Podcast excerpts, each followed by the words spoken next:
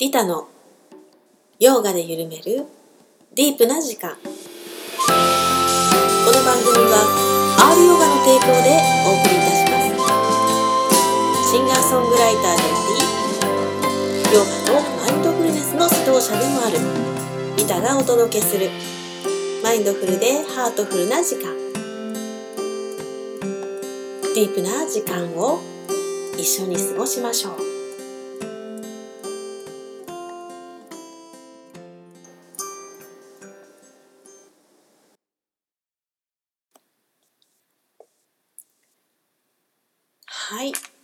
始まりましたよ。リタのポッドキャストが始まりました。リタのヨガで緩めるディープな時間。覚えたよ。ね。えー、第2回の放送になります。シーズン2は第2回ですね。の放送になります、えー、初回をね聞いてくださって皆さんありがとうございました。ね、ゆるゆるゆるゆる喋ってましたけど、あ、今回もこういう喋りか。私も またゆるいな。ね、もうちょっとハキハキと、あの、ラジオの時みたいにしたいんですけどね、なんか、このプライベート感は何でだろう。ゆったりとしてしまいますね。えー、これは、パソコンに向かって喋ってるからなのか。いや、そんなことないですね。ラジオも、ね、閉鎖された空間で喋ってますからね。え仏壇の部屋だからか。わからないですけど、落ち着いてますね、非常に。えということで、えー、そのね、番組に対してメッセージをですね、いただいてるんですよ。ありがとうございます。ではね、紹介していきますね。まずは、えー、清須城主さんです。ね。ヨガゆるからのずっとあの、リスナーさんでいらっしゃいますね。ありがとうございます。ヨガゆる2、開始おめでとうございます。ディープでゆるい放送をお願いします。ありがとうございます。ディープでゆるい放送いいですね。深くてゆるい。理想的。はい。深いとゆるいのかな？いや、まあいいや。そこで深めない。はい。次。ミツバチさんからですね。ありがとうございます。かわいいね、ミツバチさん。リエさんのラジオ聞きました。収録時間の制限から解放され、ディープなお話。ここ重要。この表現がなぜか私は好きと書いてありますね。わかってくれます？そうなの。なんか私も好き。をこれからも聞けるのを楽しみにしています。ありがとうございます。では最後ね、おはぎさん。おはぎさんも美味しそうね。ポッドキャストを拝聴いたしました。ラジオラジオが終わって抜け殻のようになったと言われていたのに、この復活の速さがすごすぎ。ウィズが流れてくるのもあり、ラジオよがゆると違和感がなく、時間等の縛りがない分、リエさんも本当にゆったり楽しんでおられるのが伝わってきます。はい、ありがとうございます。そうなんですよ。実はね、えー、最終回終わった後ね、私抜け殻になりました。本当にね、抜け殻になってね、力が抜けちゃって帰ってきてから、はーっていう感じで抜けてね、顔が埴輪みたいになってましたけどね、ポーっていう感じで。まあ元から埴輪顔なんですけど、はい、そう。そこからね、えー、木曜日そうだったでしょ？で、次の日、金曜日が、ヨガが2本あ、2本あったんですよ。で、1本目のヨガではね、まだ抜け殻感から抜け出せず、抜け殻から抜け出せない という状態でしてですね、2回目のヨガやってから、あの、復活しましたね。はい。あの、やっぱりヨガがね、私にエネルギーを与えてくれるんですけれどもまあ自分で自分をチャージできるんですけどもね。やりきったっていう達成感とあとね緊張してたんでしょうね。うん。あの知らず知らずにすごく緊張していた、まあ、毎週毎週のことなのでね穴を開けてはいけないとかね。次どうしようとか何かにこう追われるようにですねやっていたところもあったんでしょうね。うん。えポッドキャストはですねそういう意味で言うとその追われる感はなくてあのこれをまたキチキチ決めちゃうとねあの終われちゃうんですけど何分に終わって 何何曜日の何時に配信してとかってなるとちょっと、えー、きついんですけど、えー、好きなようにあの喋らせていただいているので、えー、とても楽しくやらせていただきます。あラジオも楽しかったんですけどそのうん背負う分が少ないというかですねあのそういう意味でえー、リラックスして喋れてるかなと思います。はい、開放的な感じで 喋らせていただいてます。はい、ということで、ね、オープニングトークも長いぞ。リタさん。ゆるゆるだぞ。えー、そろそろ瞑想の時間に入っていきましょうかね。うん。ランチタイム瞑想ってずっとラジオでは言ってたんだけど、もうランチタイムじゃないし、ね、いつでも皆さん好きな時に聞いていらっしゃると思います。どんな時間に聞いてるのかな？また教えてもらえますか？なんか例えばお風呂入ってる時に聞いてますとかね。寝る前にリタさんの声で寝てますみたいな。あいいね。ね起きに聞いてますとか？あと通勤時間に聞いてますとか皆さんそれぞれねライフスタイルの中にえー、ヨガ入れを組み込んでくださっているんだったらとっても嬉しいですね。えー、そしたらね、瞑想でまず沈めましょうか。うん。今日もいろいろあったね。なんかあった？うん、私はね、あれ？思い出せない。特にない？あれ？そう、ヨガやって筋トレやったんだよね、今日ね。うん。でもお目目パッチリ開いてんだよね、夜中。早く寝たいんだけど。なんか眠れないの。多分ね夕方にコーヒー飲んだからなんだと思うんだけどね。ではそんなことはどうでもいい。またそういう脱線していくからいつまでたっても瞑想に入れないじゃないか。はいではね瞑想に入っていきましょう。ではね、えー、椅子に腰掛けるかあぐらを組んで座ります背筋まっすぐにします。骨盤を立てるようにしておへそを少し前に突き出して胸を張りますが肩と腕の力を抜いていきます。では楽な位置に置きます。吐く息を長くして心を落ち着かせていきます。目を閉じて今の体の状態心の状態を観察してみましょう。肩に力入ってませんか？腰が緊張して固まっていませんか？眉間をぐーっと寄せてシワができてませんか？奥歯を噛みしめてませんか？お顔だらーんとします。肩の力を抜いて腰の力を抜きます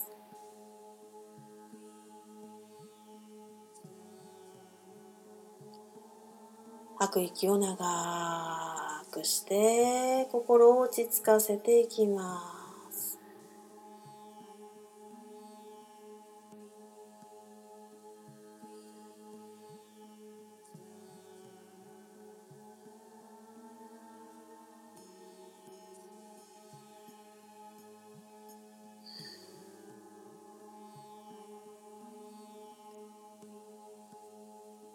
お腹のあたりに注意を向けてみます。息を吸うとお腹が膨らんで吐くと縮んでいきます。膨らみ縮み。膨らみ縮み。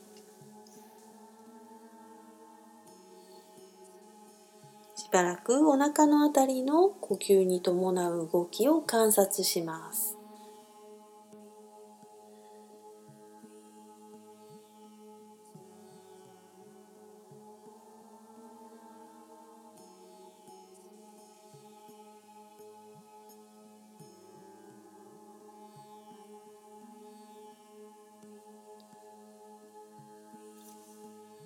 今度は鼻先のあたりに注意を向けていきます。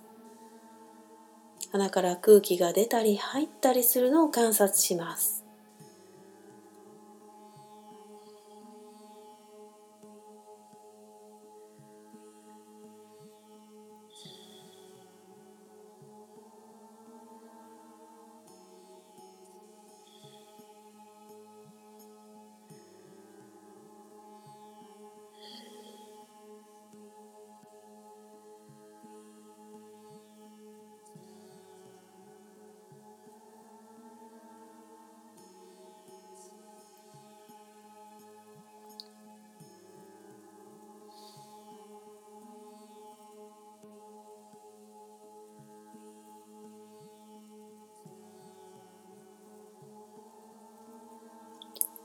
では最後に慈悲の瞑想の言葉を心の中で繰り返し唱えます。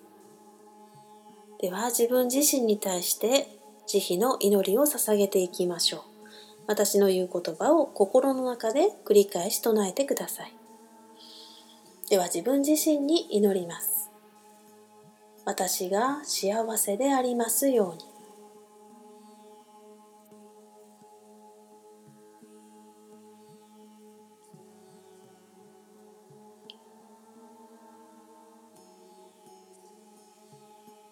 私が苦しみから解放されますように。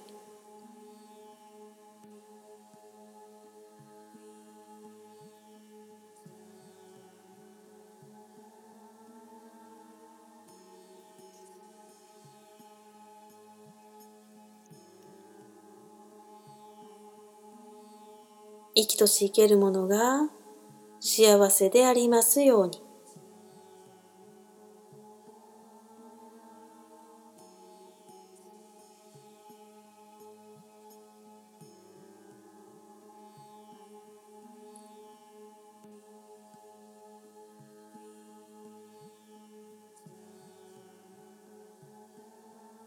生きとし生けるものが苦しみから解放されますように。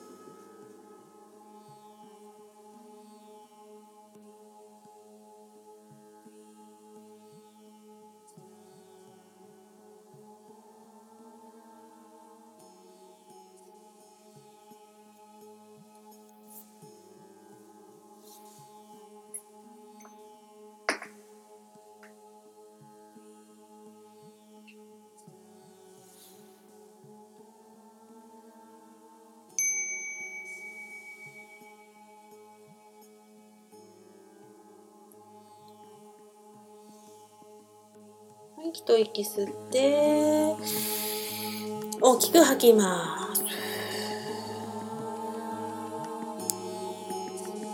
もう一度大きく吸って大きく吐き切ります。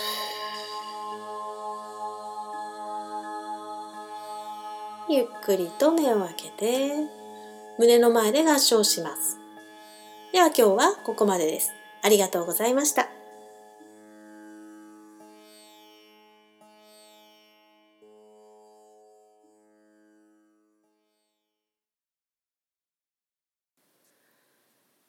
それでは、ゆったりとくつろいだところでお聴きください。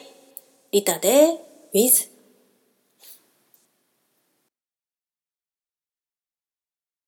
落ち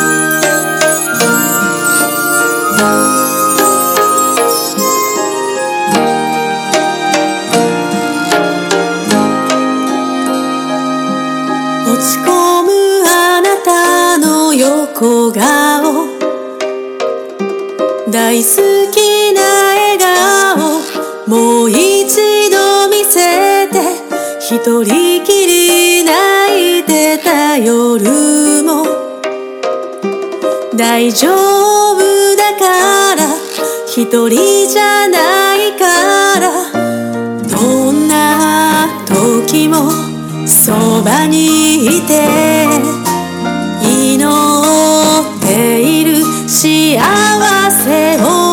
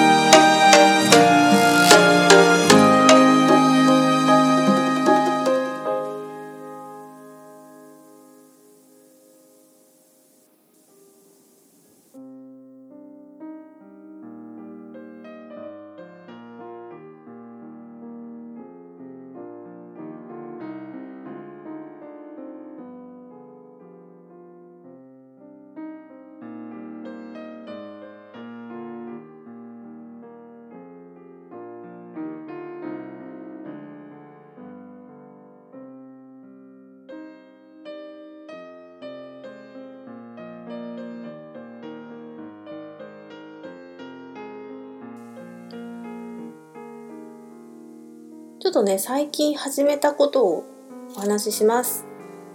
えっ、ー、と、リタのですね、活動、まあ、主に R ヨガですね、ヨガの活動が今メインですね。ライブの活動が今少ないので、えー、ヨガが圧倒的に、ヨガとあとマンダラアートですね、が多いかな。あと話し会とかね、そういうものもありますし、オンラインの対談とか、セッションもね、やっています。で、えそこの中でですね私が自分自身をあのの体っていうかヨガをね、えー、やる一時期3月ぐらいの時にぱったりやれなくなったんですよね。でまあもちろん345、まあ、下手したら6月ぐらいまで止まってるクラスっていうのがあって要は3ヶ月か4ヶ月まあやってないクラスっていうのが存在してでやっと今フルで戻ったのかな？7月からですよこの7月から。ってことはその間圧倒的に私はヨガをする回数が減ってるんですよ。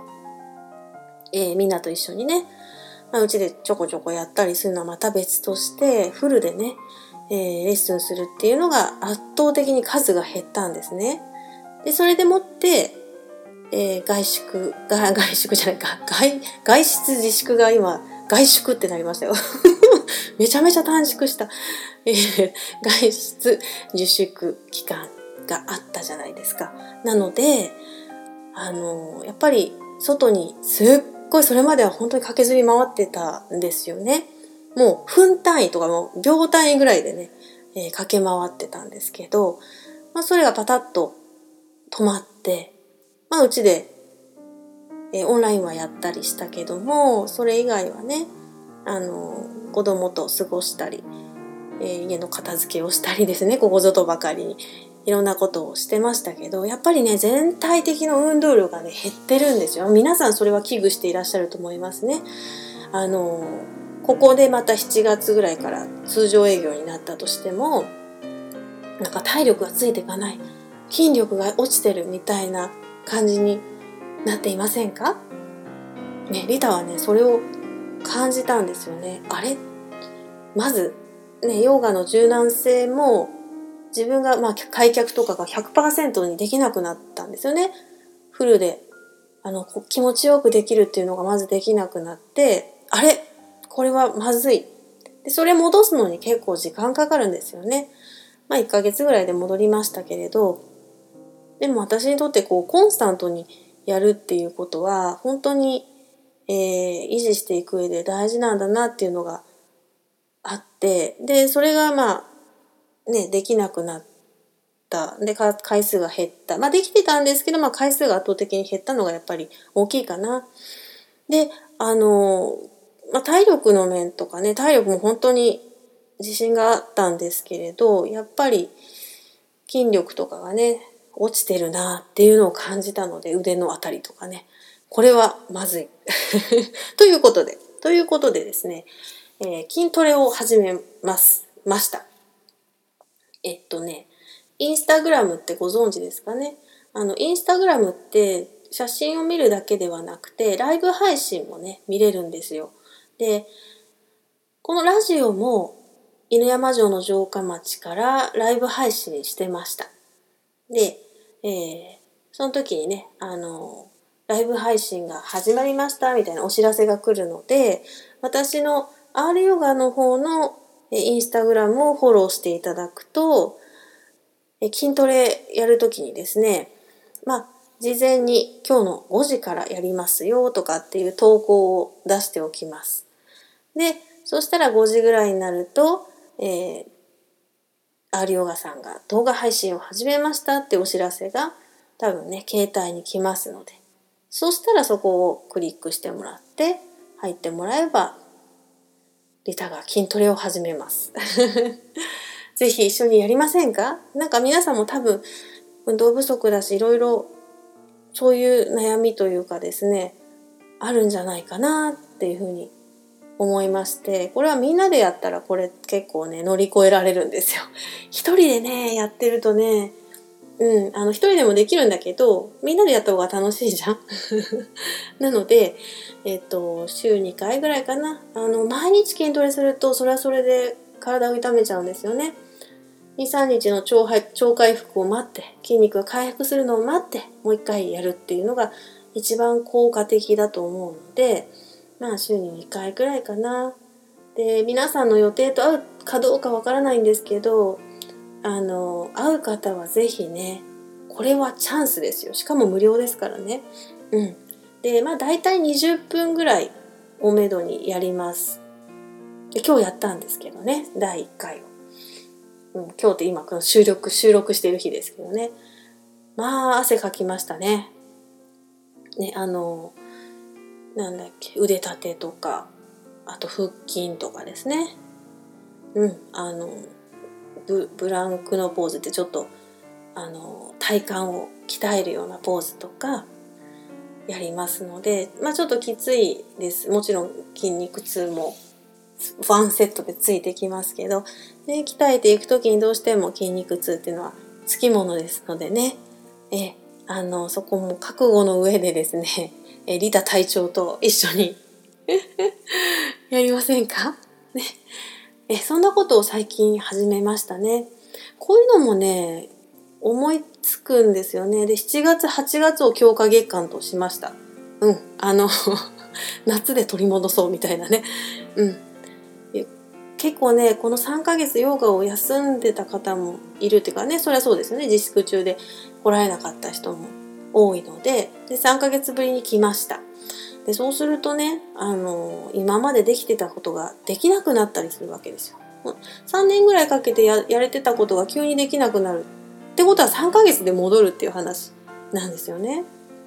だからやっぱりいかにちょこちょこでもいいからね持続しとくっていうのは大事なんだなっていうことです。まあその大事さがね分かってくださって私も嬉しいなと思います。だから普段ね何気なくやっててこれが当たり前ででそれで体を維持してるわけだからそれがなくなった時のねあれこれ体がなんか変とかね あの分かると思うんですよね。でそこら辺もあの今回のことで当たり前がなくなったわけですからいろんなことが分かりますよね感謝っていうかねそういうものに、えー、満たされるなって最近ねそのヨガを、まあ、再開しているクラスがねもうほぼほぼ再開できたんですけれどもうんあのこれからまあ毎週できるでしょうけどまあわかんないですけどね第2波が来てまた。止まるかもわからないんだけどでもこれが毎週できたとしてもこの自粛期間でね、えー、私たちこうしばらく会えなくてどこにも行けなくて、ね、みんなとヨガやできるとかお茶会できるなんていつだろうなって思ったりもう無理かなって思ったりね、えー、そんなことを覚悟したえ数ヶ月でしたけど、そんな月日をですね、忘れないようにしたいなと思います。じゃないとまた当たり前になって、なんか、それに対してまだ文句を言ってしまうようなね、うん、もっともっとって、今よりもっとってまた思ってしまう。で、人間ってそういうとこあるじゃないですか。なので、えそこはしっかりと戒めて、えー、忘れないようにしたいなと思います。はい、ということで、リタの独り言でございました。ありがとうございました。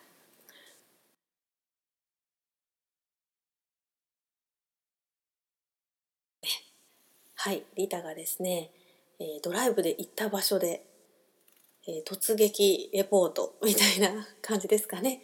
今回は、えー、マノアストさんが、えー、合同店をね開いていらっしゃる春日井のサニーカフェというところに行ってきましたよ。そこはね植物園内にあるカフェなんですよ。あのね植物園すごくあのお花も綺麗ですし動物もいるんですよね。あのクジャクとか羊さんとか馬とかねそこら辺がいてよくね小さい頃子供が小さい頃にね行きました。でまた、えー、そのような場所にこれを機にですね行けてよかったなと思っています。えー、カフェでね話してますのでちょっとね雑音がカチャカチャとかねあのカチャカチャとかって入ってますけどまあそれも、えー、臨場感あふれるという感じで楽しんで聞いていただければいいなと思います。ねえー、私とアストさんのゆるい会話をですねお楽しみください。国士のマノアストです。はい。えっ、ー、とここはどこだ？えっ、ー、と春日井市。春日井市、うん、えー、都市緑化植物園という植物園の中にある、うん、あのカフェで、あの今展示をしておりまして、7月26日まで。うんうん写真古田俊和さんの写真と、私マノアストの彫刻の合同でまあといってもそんなあの小さな作品が各テーブルに並んでたりとかささやかな感じなんで展示しております。いい感じのところですね。まあ私も子供が小さい時何回か来た場所なんですけど緑豊かでお花がいっぱい咲いててでなんか奥の方に、うん、知らなかったんだけど、ふれあい動物園、そうそうそう。行かれました、はい、あそこ目当てに来てました。ちょうど、ちょうど閉まるという時間だったんで、うん、また今度空いてる時に来たい。あそうですか。今日も。羊さんとか。あそうですよね、うん、ちらっと飼育員さんと、うん。あの羊さんとか牛さんとかがいるのは見え 見えました。そうなんですよ。ちょっとこんな時期で街中に出かけるのはちょっとなって思う方は、うん、広々したところでちょっとカフェ展示も楽しんでいただけたらと思います全然ですね。ありがとうございます。しかもね動物園とか植物園全部無料ですもんね。駐車場もね、はい、駐車場もあります、うん、というかもう車じゃないとほぼ買えませんそうだ。ちょっと山の中。ですね。山っていうほど構造寺から結構来た。ああそうですね、うん、すごい素敵なとこです。ミニカフェもおしゃれなカフェですね。そうですね。うんなんかもう結構7年ぐらいやってらっしゃるのかな、うん。あの前お店の名前が一見変わってるんだけど、うんうん。その前からオーナーさん一緒。うんそれはここでやるっていうのはどうして？これはね、うんあの店主店長さんに声をかけていただいて、うんうん。なんか展示しませんかっていうでもこれあのこのコロナウイルスの影響でうん。伸びたんですよ、うんうんうん。本当は春ぐらいにって言ってたのが、うん。あの6月末からっていうことになって、うん私その伸びた時点完全に油断してました。もうだいぶ忘れ先だなと。はい。はいねみたいな感じで油断してたら。あの今月29日搬入ですけど予定通りでいいですか？みたいなもう連絡が。はって。パッて慌ててあの小物とかをうん用意したりしてですね、まあ、幸いあのもうすでに写真の展示がされてて、うんうん。まあ、結構こう場所としてはちゃんと埋まってる、うんうん。スカスカって感じにはならないんですが、ちょっと各テーブルにちっちゃい作品を置くとかいうのはもう慌てて、慌てて。今グッズとかもですね、はい。木のピアスとかをちょっと前からちょっとこう開発をうんしていたのが、あちょうど展示だからっていうのなんとか間に合わせて。まあ間に合わせてというか間に合ってはいないんですけど。今やってますね。今作りながら。喋ってますよ。今いやすごい私はピアスを用意しながらあなたの心に語りかけて ねこれ私も一つ買わせていただきましたが可愛いですね、はいミツバチの柄とうん。あと菩提樹の柄と,、うん。あと猫ちゃんの柄でこれ、あの木の薄い板に、うん。あの補強のための紙がサンドイッチされてるんでもうペラッペラなんです。よ1ミリないぐらいなんですけど、意外と丈夫で、あのつけててももう重さが感じないぐらい、うんうん、本当につけやすいうん。でも、まあ、彫刻よりこっちが人気になってしまう。アクセサリー作家になりつつなありなってしまう。ちょっといかがな。ものなかなかやっぱり彫刻の展示って、うん。あの彫刻ってどうしてもこう一点ずつしか作れないし、日数がかかるともう、うん。やっぱりそんなポンとあの買っていただくっていうようなものじゃなくなっていってしまうので,、何かちょっとこの木に親しんでいただいたりとか記念にうん持って帰ってもらえるようなものを用意しとけっていいのかなと思って。そうですね。なんかつグ常に いいですよ。常にこう真野さんを感じられていい感じです。ありがとうございます。木は風合いいいですねうん、いいですね。あの木のアクセサリーって。あの、木の色でも白っぽいのからもうほんとほとんど真っ黒みたいなそう、私がこれしてるのがローズローズウッド。まあ、うんあの外国の木だけどももともとの木がこういう色、色をつけたわけじゃないですね。その辺の違いも、うんあの楽しいかなとね。あの子供たちと来てますけど、今ペンギンさんを抱っこしてっていうので 楽しんでましたね。仏像彫刻師なのかまあでも 場場所柄、うん。あの植物園内のカフェだから、うん。あんまり重々しい、あ のなんとか如来ってドーンとあって、で手合わせないといけませんかみたいになってちょっとうん。うん場所的にあれかなと。思ってまあちょっと可愛い作品中心にうんうん。持ってきています。えっとこちらではもうワークショップはね満タンって言ってますね。ただもうあの、うんありがたいことに、うん。6月からほぼあの彫刻教室再開したんですけど、うんうん。なんか結構人が来てくださって名古屋の方がまだちょっと少ないけど、うんうんうん。結構あの大阪とか行くと満席だったりうんうんうん。ありがたいことですあとオンライン教室もまあうちょっと減らすかもしれないけど、うんまあ大体今毎週やってるんで、んうんうん。まあ、それも遠くの方とかまだちょっとお出かけしづらい方とか、意外とオンラインでも楽しめるということが判明したの。で、すごい中継配信面白いですもんね。あの自撮り。3カメぐらいで。自撮りでその自分が彫刻してるところをうん手元を映してるか、はいはい。顔を映してるか顔いらないんじゃないかと思いな。がらやっぱり。でもなんとなく人がやってるのってうん。見るの面そう白いです、私あの朝早朝にたまにやられてるじゃないですか。変な時間に起きてて私もそれをシャッシャッって掘るのを見てなんか癒されるんですよね。なんでしょうね。こうちょっとしたおしゃべりとね。なんか誰かと一緒にいるなんか同じ時を過ごすっていう感じかな。でもなんかでもうん本当にコロナウイルスの影響とかで,、うん。で誰かがライブ配信とかやってるとちょっと見て、うん。うん。あなんかあこの人もこんな時間から頑張ってるな私ねうん4時半から、あの知り合いのお母さんが住職をしてる、はいはいええあのお寺の出ましたね。あのライブ配信お勤めライブ配信が朝4時半からやって。る、すごいな。毎日？毎日毎朝やってるんです。すごい。あの不鉄寺さんっていうへえ。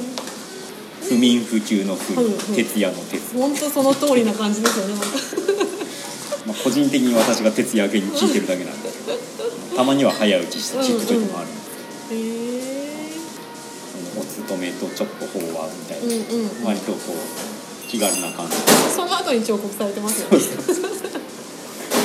今ちょうど聞いたかこんな時間4時半とかでもあ誰か起きてそうだね。なんか交流できるなっていう,、うんうんうんなんか温かいなとそうですね。なんかもうコロナ前よりもまたいろいろ活動の幅が広がっているアストさんですけど、ね、今後の予定とか目標とか何でもいいので最後に、はいありがとうございます、うん。あの物資が教える彫刻教室あの、うん東京大阪名古屋近辺とあと Zoom で教える彫刻教室をやっております。あとここの展示は7月26日までやっています、まあ来られる時はちょっと私も来てなんか作品入れ替えとかもしていこうかなと思って。います、あとあの突発的なライブ配信をしてるのでよかったら Facebook とか Instagram とか、はい。追っかけていただけるとですね。あのふざけた投稿もしてますけど。もう自撮りの天才ですもんね。師匠です。よいやいや。まあ美人はいいですよ。あなたのよういやいやいやいや何とってもいいな。私いやとんでもないのような。どうやってあの面白いカットが取れるかね。いつも私も研究して。あれは数ですねわかりました師匠。いっぱいあのボツになってるんですよ私の中で。今日似たようなのもう撮ったから。みたいななんかこう面白いんだけどちっちゃいなみたいな、うん、なんかね一緒にいても面白いものを見つける能力がすごいよね。どこ見てる。んだそうそう。視点が違うやっぱり。これは彫刻による観察力。観察力ですね。マインドフルネス。気づきです。気づきです。素晴らしい。言いたい方だそんなあの、サニーカフェでのトークでしたがね皆さんぜひいらしてください。であの美味しいコーヒーもありますのでねねぜひいらしてください。じゃあ今日はあのアストさんにお話を伺いました。ありがとうございました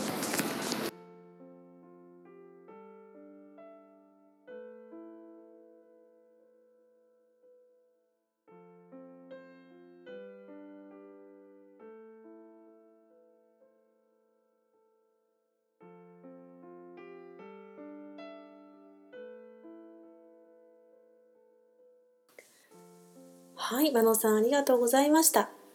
ね、この間ラジオで、えー語り尽くせなかった死生観についてはまた次回、ね、ゆっくり話したいと思います。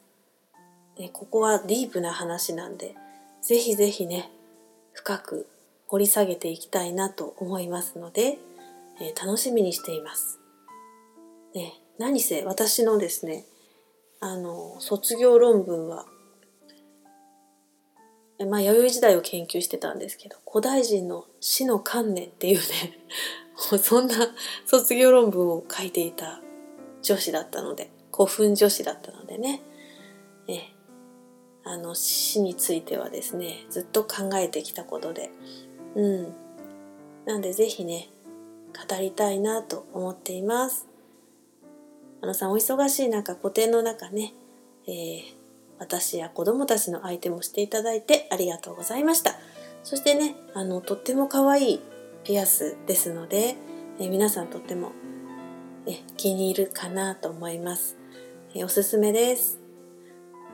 またね、マノさんのインスタグラムやえ Facebook などチェックしてみてくださいね。で自分でね、えお地蔵さんとか仏像を彫ることもできますので、この不器用な私でもできましたので、ぜひ皆さんも参加してみてください。はい、マナさんありがとうございました。レポートドライブのコーナーでした。これでいいのかな？これで合ってるのかな？このコーナー。ドライブ行ってレポートしたからいいのかな？この名前で。また考えますね。なんかいいのがあったら言ってください。突撃、隣の晩ご飯みたいなやつね。そうそう。はい、ありがとうございました。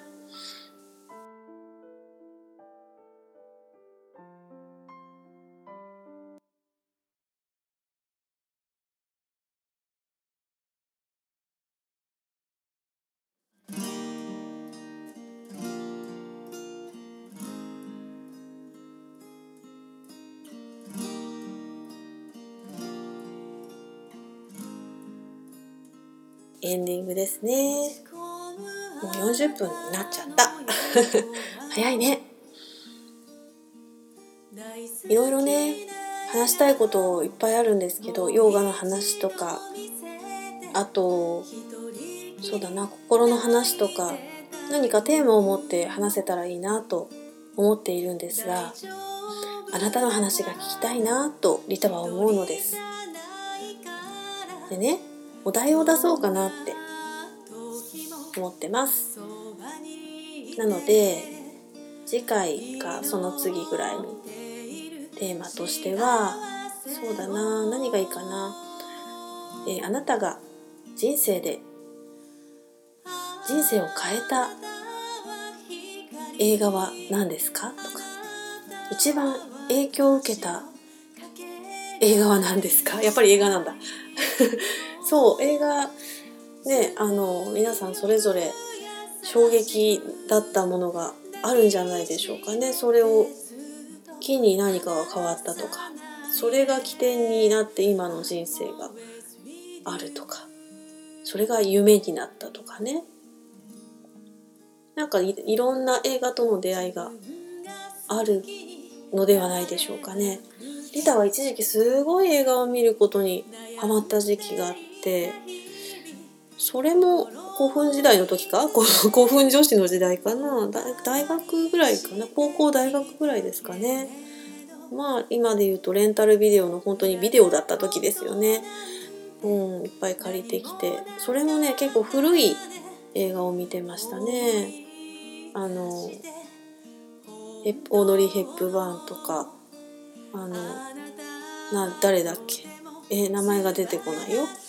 ジェームス・ディーンとかね。うん。そこら辺も見てたかな。なんかそういう昔のかっこいいとかかわいいとか素敵っていうのにクラシックなのにちょっと憧れてたんだよね。うん。メアリー・ポピンメリー・ポピンズかとかね。そう。あのー、なのでまあそれじゃないんですけど私が影響を受けた映画は。違うんだけど。うん。あの皆さんはどういうのが心に響いてどこのポイントでその映画に大きく影響を受けたのかとかねそういうのを聞きたいな。そこから深めようかな。って思ってみたり、うん、しています。なので、えー、リタのね、えー、Facebook か、えー、Twitter ヨガエルっていうツイッターがありますのでそちらに投稿してもらうかメッセージもらうかね何かの形でメッセージをいただけると嬉しいな。誰も来なかったとしてもじゃあ私が映画を語ろう。ね。はいということで、えー、今週も今週も？今回も、うん、ゆるゆるとやってきましたがやっぱり楽しいね。うん。なんか眠気はない。夜中だけど。うん。誰かと話してる。なんか深夜に電話してるみたいな感じになるね。うん。楽しいな。はい。ということで、では、今週の忘れてないですよ。リタのメッセージをお届けします。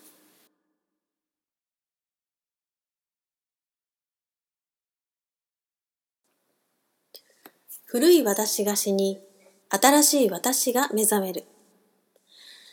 復活は奇跡ではなく、もともとの私。死んだのはエゴの私。ずっとずっと握りしめていた古い私を手放す。これが私、私のすべて。手放したら死んでしまうほどの恐怖とともに手放されていく。深い安らぎとくつろぎの中、本当の私が目覚める。透明な風のメッセンジャー、リタ。はい、今日はね、ロングバージョン、原作の詩のままで朗読してみました。いかがでしたでしょうか？